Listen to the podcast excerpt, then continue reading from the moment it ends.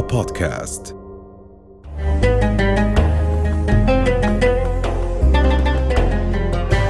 حلقة جديدة من ساعة محبة. لنرتقي سويا.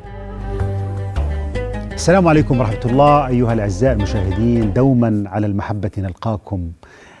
أيها الأعزاء الدين والسياسة العلاقة ما بين الدولة والدين إشكالية كبيرة الحقيقة خاصة عندما يكون هناك من يستغل أو يوظف الدين فالدولة أيضا لديها طريقة استعمال لهذا الدين. الفصل بين الدين والدولة وبين السياسة والدين لم يكن واقعيا في كثير من الأحيان. كذا لابد أن يكون هناك علاقة ناضجة وصحيحة بين الدين والدولة بين الدين والسياسة. كيف نقيم هذه العلاقة؟ هناك مصطلح جديد الحقيقة اسمه الدبلوماسية الدينية. وفي هذه الحلقة سنناقش الدبلوماسية الدينية علاقة الدين وتوظيف الدين بطريقة تخدم الجميع تخدم العلاقات الدولية بطريقة أو بأخرى. وضيفنا لهذه الحلقة الدكتور جمال الشلبي أستاذ الدراسات السياسية في الجامعة الهاشمية. دكتور جمال أهلا وسهلا. أهلا بكم. من أين أتيت بهذا المصطلح الدبلوماسية الدينية؟ يعني هو رأيت لك أحد الأبحاث وأنت استخدمت هذا المصطلح الدبلوماسية الدينية هل هو مصطلح راسخ ويعني مؤسس في الدراسات دراسات العلوم السياسية؟ اولا أشكرك على الاستضافة وثانيا المو... الموضوع أو الكونسبت المفهوم جديد نعم. يعني بدأ يستخدم في دراسة الصراعات وعمليات السلام في المناطق وخاصة في ظل تكاثرها بعد تفكك الاتحاد السوفيتي وانهيار سور برلين و انتهاء من قضية الحرب الباردة. بعد الحرب الباردة بدأت تتشكل لدينا فئات جديدة تتشكل داخل الدول هويتهم الدينية أو اللغوية. فنجد مثلا يوغوسلافيا السابقة انقسمت إلى خمس دول مبنية على الدين البوسنة والهرسك إسلام صربيا الأرثوذكسية كرواتيا الكاثوليكية وهلم جر فبالتالي أصبح العقل الجمعي في الأمم المتحدة يعتقد بأن الدين ليس بالضرورة أن يكون يعني هو أساس البلاء وأساس المشاكل، الدين في ظل البواعث الأخلاقية وفي ظل الأوامر الأخلاقية والقواعد الأخلاقية يمكن أن يكون جزءا من الحل وليس هو المشكلة. طب متى ظهر هذا التوجه؟ يعني رأينا كثيرا من الأحيان الدين كان يدان والتطرف الإسلامي، التطرف الكذا لم يكن هناك هذه النظرة المتوازنة والذكية لإعادة توظيف الشأن الديني. متى بدأت تظهر أكثر يعني في الآونة الأخيرة؟ أظن أنه في سببين في الواقع الثراء على الرؤية السلبية للدين. الرؤية الأول هو بروز ما يسمى ثورة الخميني ب 79 أعطت الانطباع بأن العالم بدل أن يذهب إلى المجتمعات المدنية والدول الحديثة بدأ يرجع إلى الوراء عبر تأسيس دول إسلامية مغلقة. اثنين أظن 11 سبتمبر أعطت الانطباع بأن العالم يعيش في حالة من الصراع الديني. من هنا بدأ بعض الفقهاء في السياسة وفي القانون يقولوا أنه لا الدين ليس بالضرورة أن يكون إشكالية. الدين والأخلاق قضية الأخلاق حتى البعض يسميها ليست الدبلوماسية الدينية يسميها الدبلوماسية الروحية.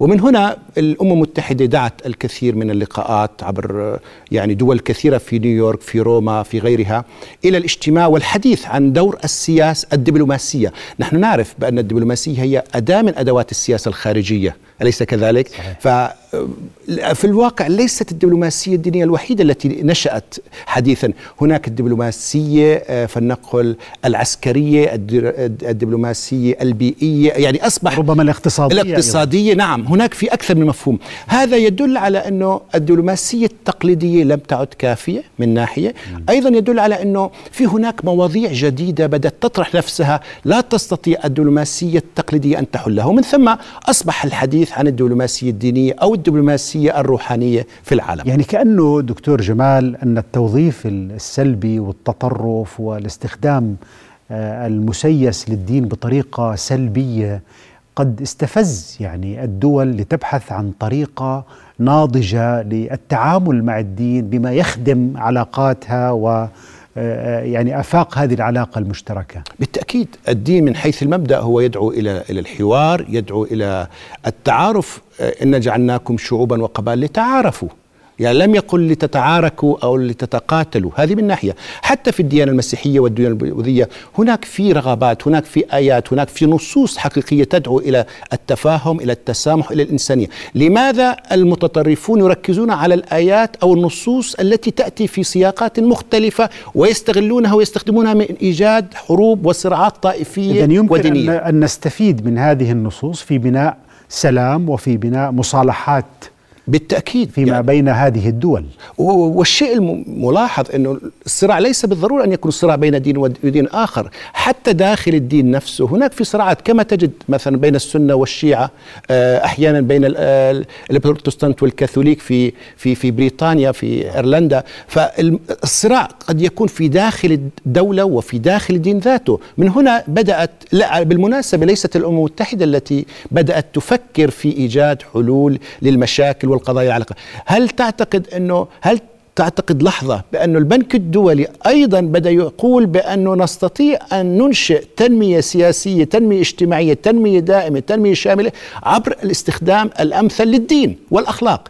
فأعتقد نحن ربما نتمثل بمقولة آه، آه، مارلو آه، أندري مارلو وزير ثقافة ديغول عندما قال القرن الحادي والعشرين إما يكون قرن ديني أو قرن لا ديني. فيبدو لي أنه نتيجة العولمة ونتيجة الماديات التي طغت نتيجة الصراعات التي جاءت أظن نحن نتجه إلى شكل من أشكال فلنقل الأخلاقيات والروحانيات. جميل. هذا على مستوى الفردي وربما بالتدريج ندخل إلى المستوى الاجتماعي فالدولي فالحضاري. جميل. يعني دكتور الحوار حوار الأديان يعتبر أيضا شكل من أشكال الدبلوماسية الدينية فالدول أيضا لديها من يمثلها في الحوار الديني.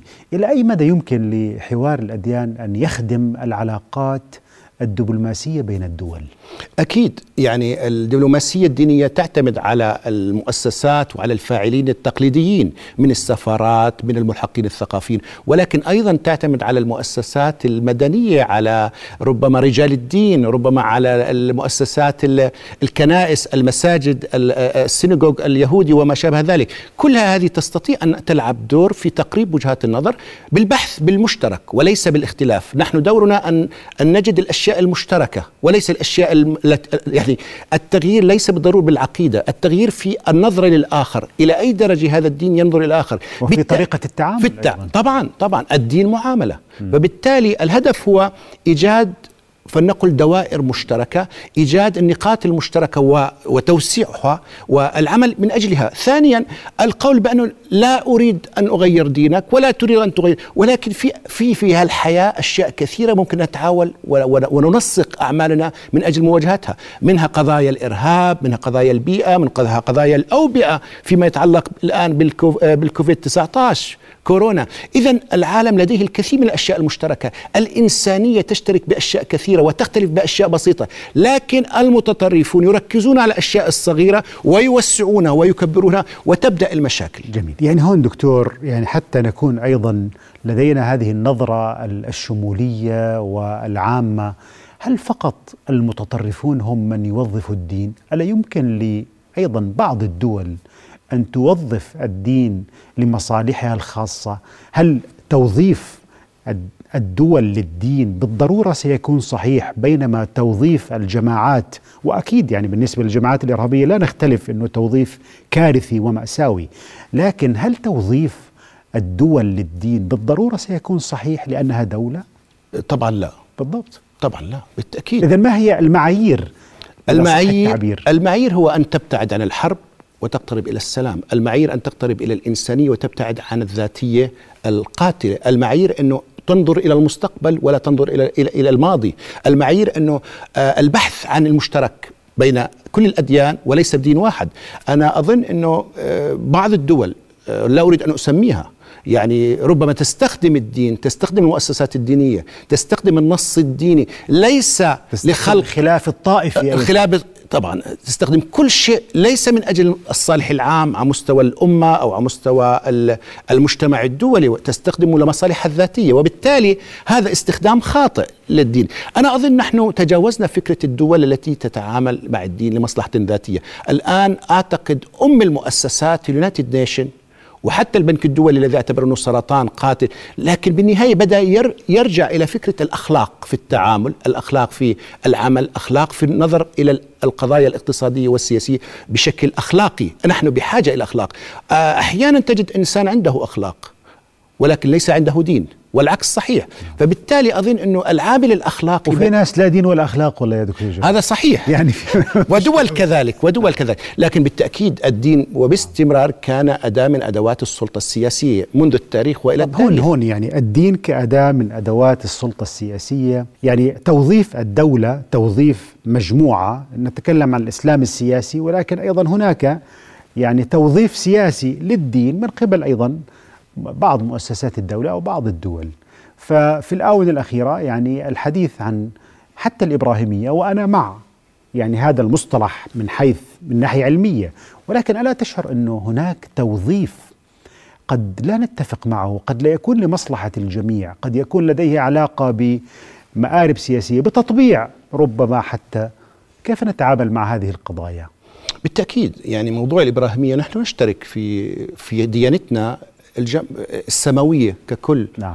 اليهودية والمسيحية والإسلام في دين إبراهيم، نحن نعتقد بأننا نعم. أبناء إبراهيم عليه السلام والديانه الحنيفية هي الأساس المنبثق لكل هذه الأديان، وهذا شيء إيجابي نحن نرحب به، لكن عندما يأتي في ظرف أنه العديد من الدول العربية تطبع مع إسرائيل وبدون مقابل حقيقي وبدون أن يعيد الأرض إلى أصحابها وبدون أن يرفع الظلم عن شعبنا الفلسطيني.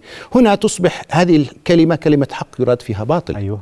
بالتأكيد هذا الأمر يشعرنا بالإزعاج لكن من حيث المنطلق نحن لسنا ضد الإبراهيمية بالعكس أنا شخصيا ليس لدي صح. أي مشكلة مع اليهود. يعني كفكرة مجردة بعيدا عن التوظيف السياسي. عن التوظيف السياسي فليكن بالعكس نحن أشياء يعني نتقارب. وأنا يعني من ناحية المبدأ متفق مع هذا المبدأ لكن من حيث النظرية انه يكون نحن أبناء إبراهيم. جميعا آه، لدينا نفس الرؤى، لدينا نفس الخالق، لدينا نفس الأخلاق، نفس القيم، عشنا في مرحلة ما في منطقة واحدة، هناك في تنافس في ما في مشكلة، لكن إحنا مشكلتنا مشكلة الأرض، فليعيدوا الأرض وبعد ذلك نتفق على القضايا الدينية، صح. لكن من جانب آخر يعني كمان أنا غير مقتنع بأنه فقط الأديان السماوية هي التي تمثل العالم. طب أنا لدي البوذيين والكونفوشيسيين والهندوسيين. والهندوسيين هؤلاء يمثلوا أكثر من نصف العالم. إذا أين هم؟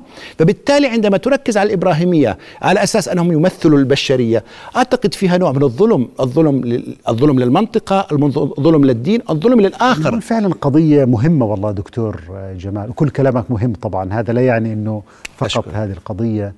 آه يعني الأديان عموما اليست جزء من التراث الإنساني؟ هل الدبلوماسية الدينية آه، تملي أو يعني تجعلنا نعيد التفكير بالمسافات بيننا كأتباع أديان تجعلنا أكثر يعني إنسانية ربما أو نشعر بأن الأديان الأخرى هي جزء منا كذلك الحال؟ أعتقد لابد من العودة إلى النصوص الحقيقية غير الملوثة بالتفسيرات الخاطئة. م. يعني إن خلقناكم من ذكر وأنثى وجعلناكم شعوبا وقبائل تعارفوا إن أكرمكم عند الله أتقاكم نعم. آه هناك آيات أخرى آه ولو شاء ربكم لجعلكم أمة واحدة صحيح. إن اختلاف ألوانكم وألسنتكم آية من آيات الله إذا اقتنعنا بهذا بهذه النصوص الثلاث وغيرها موجود أكيد في القرآن الكريم نعم. آه إنه أنا خلقني رب ربنا مسلم ليس مسيحي لأنه أبواه وهو يهودانه أو إذا هذه قضية ليس قضية بشرية هذه قضية إلهية هذا الاختلاف وهذا التنوع. حكمة إذا حكمة إلهية يجب أن أعتمدها. بناء عليه أحترم رأي الآخر أحترم عقيدة الآخر أحترم إيمان الآخر. يعني هنا لن يكون هناك صدام جميل. ولن يكون هناك صراع. لكن إذا أنا اعتقدت أن أنا الذي أملك الحقيقة أنا الذي سأكون على صلة مع الله دون الآخرين. أنا الذي سأذهب إلى الجنة والآخرين سيذهب. أنا أعتقد هنا في تعالي وفي تسامي غير شيء للدبلوماسية في هذا إذا ما في. نعم. وأنا لا أخفيك يعني في العلاقات الدولية الدين آه، ليس هو العامل الأساسي لكنه جزء من النظرة الأخلاقية في الدين للتعامل صح. مع القضايا الواقعية. وإلا إذا فرضنا في قضية الدين أن يلعب دور في العلاقات الدولية فهذا يعني أن الصراعات ستكون على أساس ديني وهذا غير صحيح. نحن يعني معادلة صعبة أن, أن يكون الدين جزء من الدبلوماسية الدينية وبنفس الوقت أن لا يكون هو وحده الذي يقرر شكل العلاقة بين الدول. ربما هذه القضية يعني هي تحتاج إلى نوع من التوازن. التوازن؟ لا أنا أعتقد يعني منذ الثورة الفرنسية 1789 ومفهوم الدين في الع... آسف ليس فقط منذ الثورة الفرنسية منذ 1648 وهو مؤتمر وستفاليا هذا المؤتمر يجب أن نشرح لأبنائنا الطلبة في وشعبنا وجمهورنا أنه هذا المؤتمر يأتي بعد 30 سنة من الصراعات البروتستانتية والكاثوليكية. كانوا يختلفوا. صحيح. ودي 30 عام. فبعد ذلك قالوا إلى متى سنستمر في هذا الصراع؟ فلنجلس على طاولة المفاوضات. آه الناس على دين ملوكهم. جميل. لأنه في الماضي كان في اختلاف. فهذا المؤتمر أنشأ دول جديدة قائمة دول حديثة قائمة على المواطنة على, على الاحترام للآخر بغض النظر عن الدين. فأعتقد منذ ذاك التاريخ مرورا بالثورة الكبيرة نعم صحيح. حتى الثورة الفرنسية جاءت لتؤكد على ذلك. إلى بداية القرن العشرين الواحد وعشرين الدين كان مستبعد. حتى في الولايات المتحدة الأمريكية أنا قرأت كثير من المقالات التي تؤكد بأنه رغم أنه هناك God bless أمريكا أنه ربنا يعني يعني آه، إحفظ أمريكا God we trust يعني. اكزاكت إنه ربنا على الدولار. نعم بهذا المعنى. وهناك كل 100 متر في هناك كنيسة وفي إحساس بالدينية. لكن الفعل السياسي الفعل الدبلوماسي الأمريكي ليس له علاقة بالدين، الآن بدأ يدخل بسبب الصراع في الشرق الأوسط في أفغانستان بالصومال وغير هذا من ناحية، ناحية ثانية هناك مجموعة كبيرة من المسلمين الذين يقطنون في الولايات المتحدة الأمريكية، فبالتالي أصبح هناك تقرير إذن هناك سنوي عن حقوق الإنسان في العالم وخاصة القضايا الدينية. يعني هناك جزء من الإسلام في الغرب وهناك جزء من الهندوسية أيضا وجزء من الأديان المختلفة في كل دولة مع نعم. هذه العولمة أصبح هناك تداخل وهذا يفرض طيب دكتور الحقيقة لو انتقلنا إلى واقعنا الأردني إلى هذا الوطن ماذا عن الدبلوماسية الدينية في الأردن ولو نبدأ ب يعني قضية أعتقد من أهم القضايا يعني آه، كيف استطاع جلالة الملك أن يقدم صورة الإسلام في المحافل الدولية رغم ما حدث من انشطار وتشويه لهذه الصورة في للأسف في الإعلام الدولي. كيف نجح في أن يقدم صورة مختلفة تزيل هذا الغبش عن صورة الإسلام؟ أرجو أن لا أتهم بأنني منحاز للدولة الأردنية وللملك. صحيح إنه الدولة الأردنية عرفت الدبلوماسية الدينية المباشرة المبكرة منذ ثمانينات القرن العشرين. يعني مؤسسة آل البيت التي تحاولت أن تجمع أكبر قدر ممكن من العلماء من كافة الأطياف والتيارات والمذاهب ليجتمعوا ليتناقشوا في قضايا تمسهم ويخرجوا بتوصيات وتفعل بها. ثم بعد ذلك انشأنا آه، ما يسمى المعهد الملكي للدراسات الدينية برئاسة السمو الأمير الحسن. وهو دعوة مباشرة للأكاديميين دعوة مباشرة لإبراز الدين لإبراز حقائق الدين ترجمات القرآن ترجمات العلماء في الإسلام والالتقاء بهم في كل الأماكن. لم يكن هناك محرم شيء محرم. الأهم الأهم الأكبر لدى سمو الأمير حسن هو الالتقاء والحوار. هذا كل جانب يعني عملنا قمنا به قبل أن تقوم به دول أخرى وسآتي عليها لاحقا.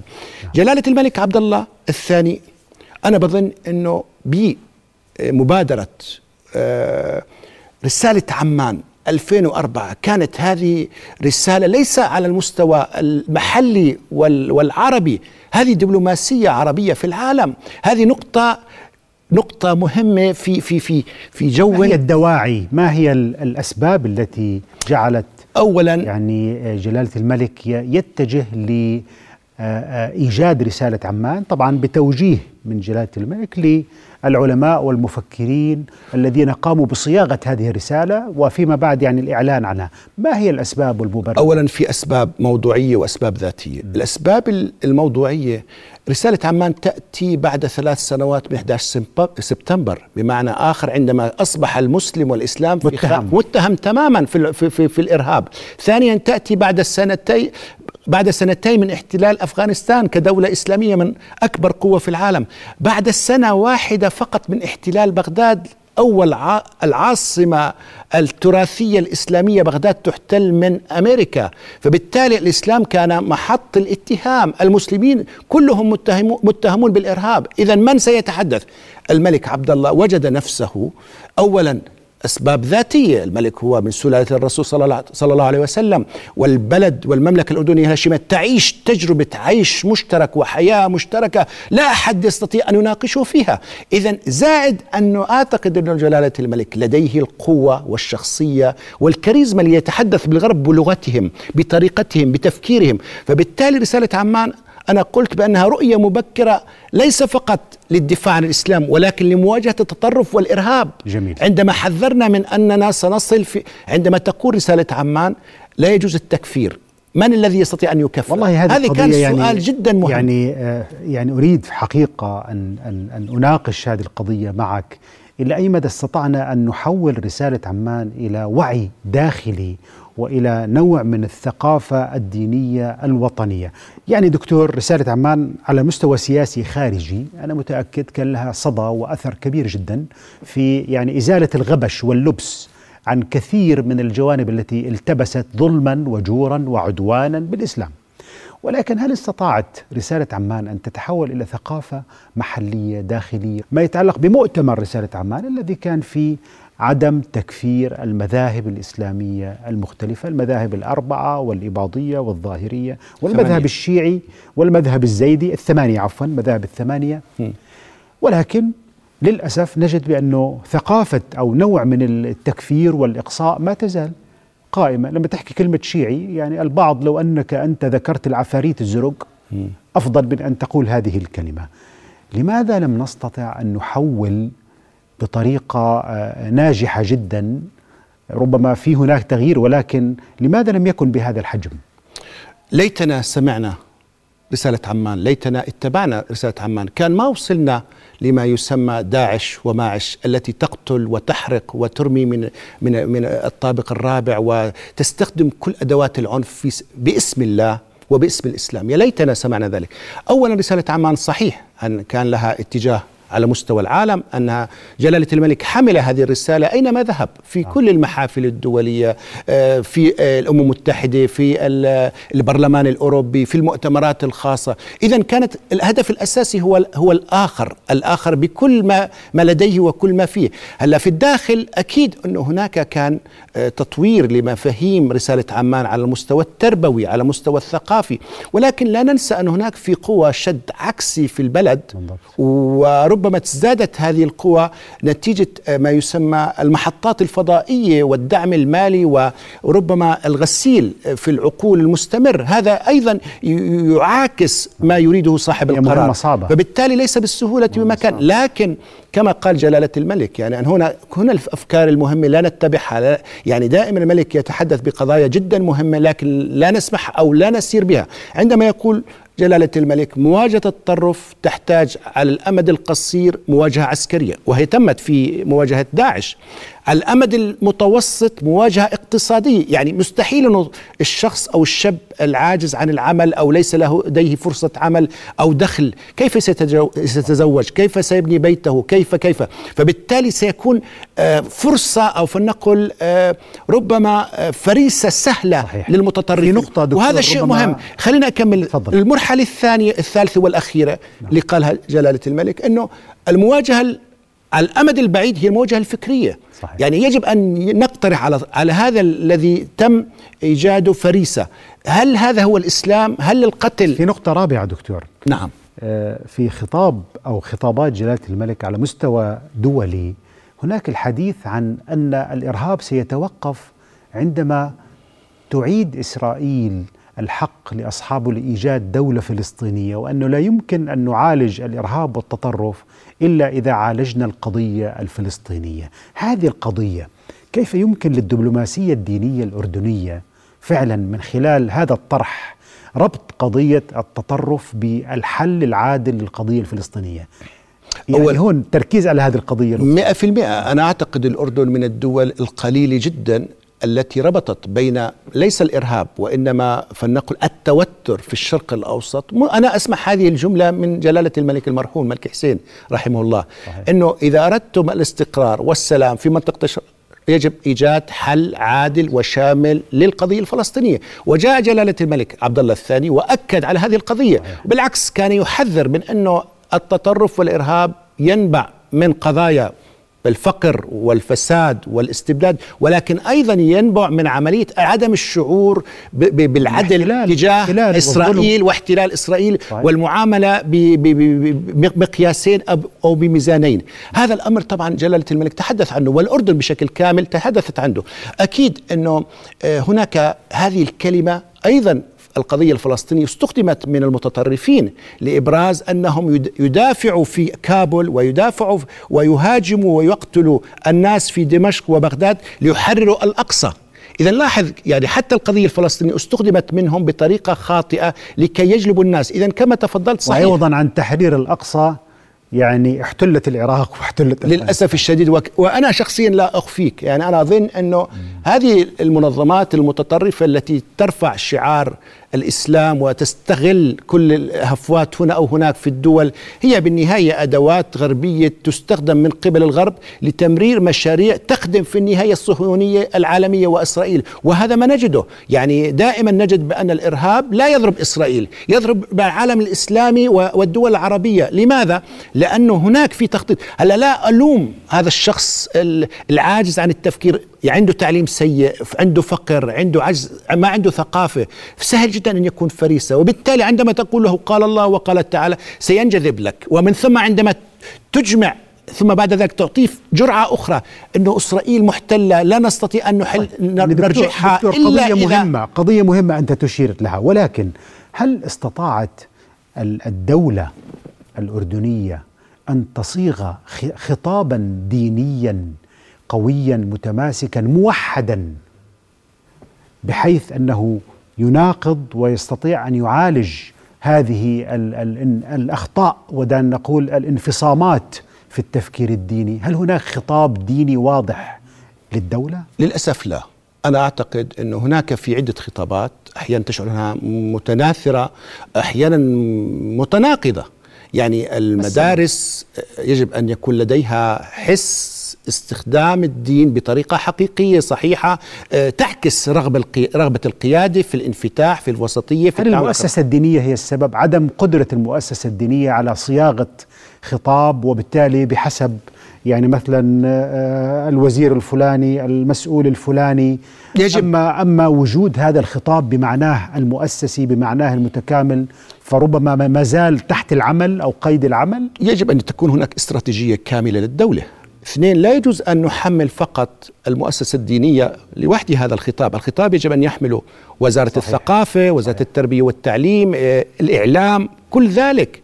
أنا أظن أنه يعني الآن في ظل العولمة في السوشيال ميديا والانفتاح ودور الإعلام من الصعوبة بمكان أن تسيطر على آه، الأفكار آه، في بلدك. أصبحت الأفكار متاحة وتتجاوز الجغرافيا ومن ثم يجب أن تعلمه قضايا عقلية التحليل النقد بغض النظر عن هذا هذا المعلومة أو تلك المعلومة، أما انه نقول فقط التعليم التلقيني احفظ هذه الآية أو احفظ تلك آه، آه، البيت الشعر أو أو إلى لا أنا أعتقد نحن بحاجة إلى صناعة عقول عبر الثقافة، عبر التعليم، هي عبر المؤسسة الدينية. مسؤولية, مسؤولية لا الدولة وليست مسؤولية الحكومات. على المؤسسة الدينية، ولكن دكتور نعم. المؤسسة الدينية الرسمية والمؤسسات الدينية دعنا نسميها المدنية.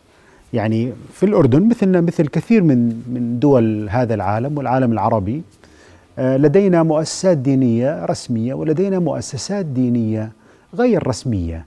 فإلى أي مدى يعني هناك نوع من آه، التعاون بين المؤسسات الدينية الرسمية، المؤسسات الدينية التعليمية، المؤسسات البحثية ذات الطبيعة الدينية أو المجالات الدينية، هذا التنوع في المؤسسات الدينية هل يمكن أن يساعدنا على بناء الخطاب الذي نتحدث عنه خطاب ديني واضح للدولة؟ بالتأكيد أنا أظن يجب أن نصنع ربما أن نخترع وزارة للدمج وزارة الدمج الوطنية بمعنى آخر وزارة التنسيق الوطني هذه ربما آه، فكرة يعني. فكرة إنه فعلا نحن لدينا مؤسسات تعليمية دينية لدينا آه، مؤسسات آه، مدنية دينية لدينا ربما وزارات ثقافة. أعتقد إنه نستطيع أن نوحد. توحيد توحيد الخطاب ذاته أنا أعتقد ليس هو الهدف. أنا أعتقد نحن بحاجة إلى توحيد القيم المتعلقة بهذا الخطاب. الخطاب واحد بالتأكيد نحن كلنا نعرف بأننا دولة إسلامية دولة عربية. هذا هو الخطاب الأساس. لكن قضايا القيم كيف نحترم هذه اللغة؟ كيف نروج لأنفسنا بطريقة صحيحة؟ كيف نحترم الآخر؟ كيف تصبح الدين معاملة؟ كيف نحول؟ كما قالت سيدتنا عائشة كان خلق الرسول صلى الله عليه وسلم القرآن, القرآن. بمعنى أن هذا النص أصبح سلوك في, في احترام في التقدير في الشكر في الإيمان في المحبة في التنسيق في كل شيء جميل. هذا الإيمان يحتاج إلى طريقة تفكير منهجية جديدة وعقل ناقد وعقل تحليلي جميل. يعني وليس خطاب, واحد بناء الخطاب الديني لا يقتصر على المؤسسة الدينية وهو يحتاج إلى بناء عقل ناقد كما تقول نعم. آه أيضا مبادرة أردنية رائدة وكان لها صدى كبير جدا على مستوى دولي وهي كلمة سواء جاءت بعد أزمة بعد خطاب للبابا بنديكتوس السادس عشر في إحدى الجامعات في ألمانيا, ألمانيا نعم. وكان في اقتباس يتعلق بالإسلام وبعد ذلك يعني اعتبر وفعلا كان يتضمن هذا الاقتباس شيء من الإدانة ولكن هو صار في توضيح وأنه هذا ليس من كلام البابا وإنما هو اقتباس إلى آخره. ولكن الموقف الأردني كان في غاية الروعة وصدرت رسالة سميت كلمة سواء. لتبين ما هي العلاقة القويمة الصحيحة التي يجب أن تكون بين المسلمين والمسيحيين الذين يشكلوا قرابة نصف سكان الكرة الأرضية. نعم. هذه المبادرة كلمة سواء إلى أي مدى فعلا تعد مبادرة فارقة ومميزة في عالم الدبلوماسية الدينية. أحسنت. هذه المبادرة جاءت ب 2007 نعم. يعني بعد ثلاث سنوات من مبادرة آه، رسالة عمان وقبل ثلاث سنوات من أسبوع الوئام الذي طرحه جلالة الملك في الأمم المتحدة. إذا لاحظ الأردن هذا البلد الصغير في حجمه الكبير في مبادراته الكبير في دوره السياسي والديني هو الذي يواجه الغرب يواجهه بالطرق العقلانية بالطرق آه، فلنقل ال soft power بالقوة الناعمة. آه، سمو الأمير غازي بن محمد مستشار جلالة الملك هو الذي دعا أيضا للحوار وجلب يعني العديد من المثقفين والمفكرين ورجال الدين ليس فقط المسلمين ولكن أيضا المسيحيين والحديث مع بعض لكي لا نقع مرة أخرى بمآسي وبكلمات وربما بمواقف وأزمات لسنا في غنى عنها نعم. فبالتالي أعتقد الأردن باستمرار هذه تعتبر ثلاث مبادرات جاءت في ظل جلالة الملك تدل على اولا الدور الدبلوماسي الديني للأردن كان سباق للدول الأخرى. اثنين أنها تلامس الحقائق والوقائع والأزمات التي يواجهها المسلمون في العالم.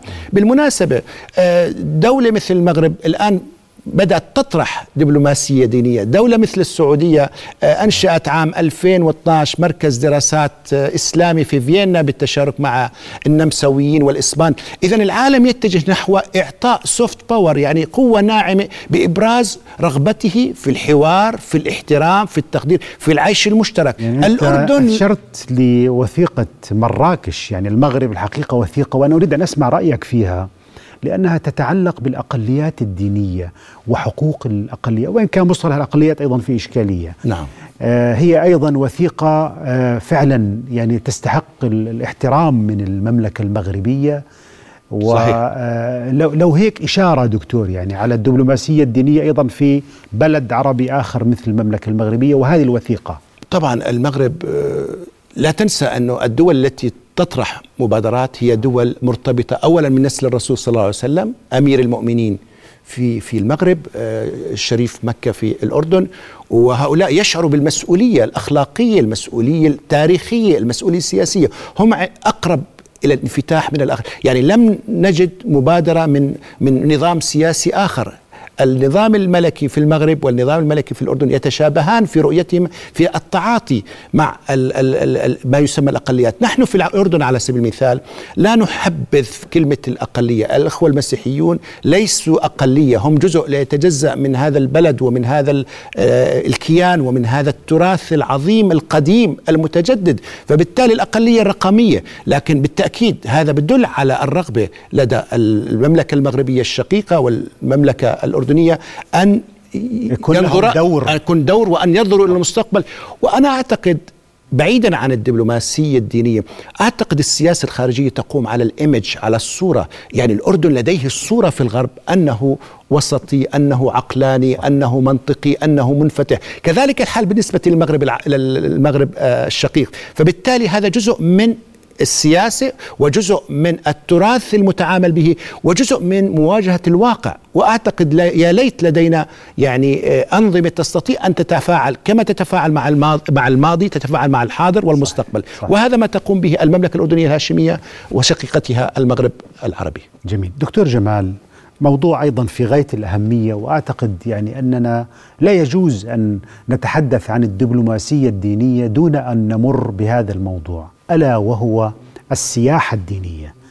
يعني نحن في هذا البلد على سبيل المثال لدينا من المواقع السياحية آه، ذات البعد الديني المسيحي وذات البعد الديني الروماني والمعابد الرومانية وحتى اليهودي كذلك الحال بعض المواقع جبل نيبو وموسى عليه السلام الذي توفي يعني في شرق الأردن ولدينا المغطس يعني كل هذه الأماكن الدينية آه، آه، كيف يمكن أن نستثمرها في بناء علاقة دينية قوية مع دول ومع أتباع أديان بطريقة تجعلهم يقدروا ويزدادوا احتراما وتقديرا لهذا البلد.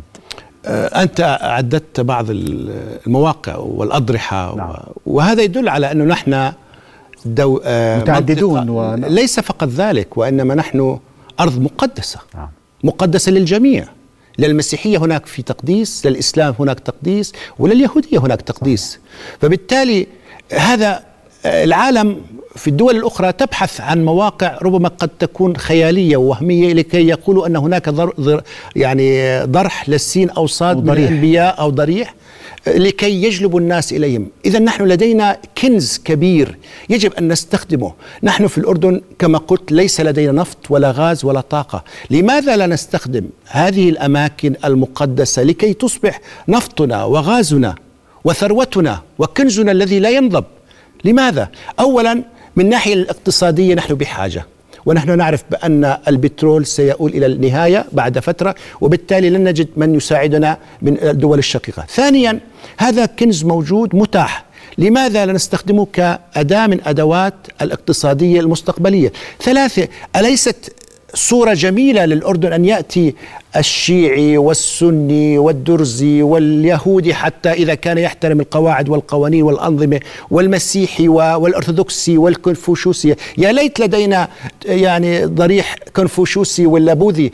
لعلنا ربما أن نجلب. القضية يجب أن ننظر إلى المستقبل، القضية هي نوع من الروحانيات التي لا تفسد للود قضية ولا ولا تهدد الدولة أمنيا وبالتالي أنا بعتقد هذه فرصة لنا أن نستفيد ونستغل هذا المكان لكي يصبح قبلة للجميع لكي يشعروا بأن راحتهم النفسية هنا راحتهم الأخلاقية هنا آه، النداء الروحي لهم في, في الأردن فهذا الشيء إيجابي أنا بشوفه نعم. القضايا الأمنية ممكن طبعا كل ذلك يسير في إطار القانون, القانون والمراقبة والاحترام والتقدير اتفاقيات توقع مع هذه الدول مع وزراء السياحة هناك لكي يأتوا ويحترموا كل العادات والتقاليد. دكتور يعني كل هذا الكلام الذي ذكرته يعني كلام منطقي ويعني فعلا صحيح ولكن يعني هناك البعض عندما يتوقف ويتعلق الأمر بموضوع آه، الشيعة وهم جزء من المسلمين ومؤتمر رسالة عمان بال 2005 أكد على أنه عدم تكفير الشيعة.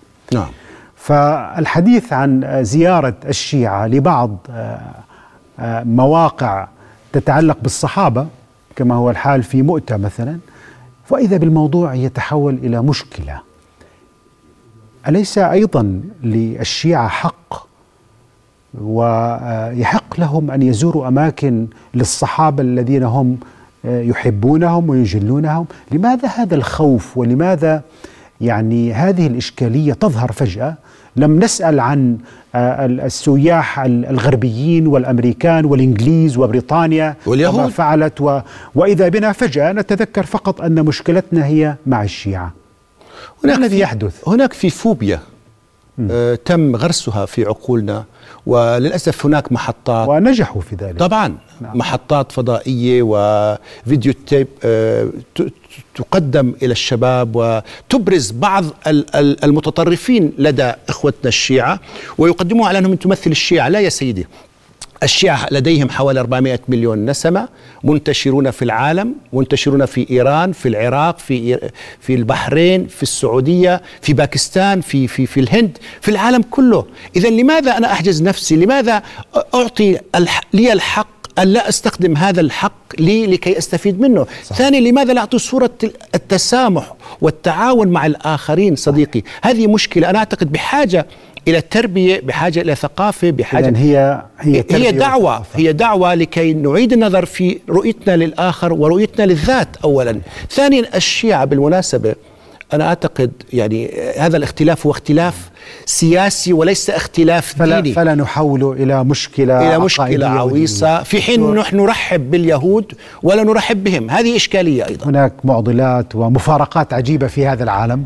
دكتور جمال الشلبي أشكرك شكرا جزيلا. شكرا. إلى أن نلقاكم في حلقة أخرى. استودعكم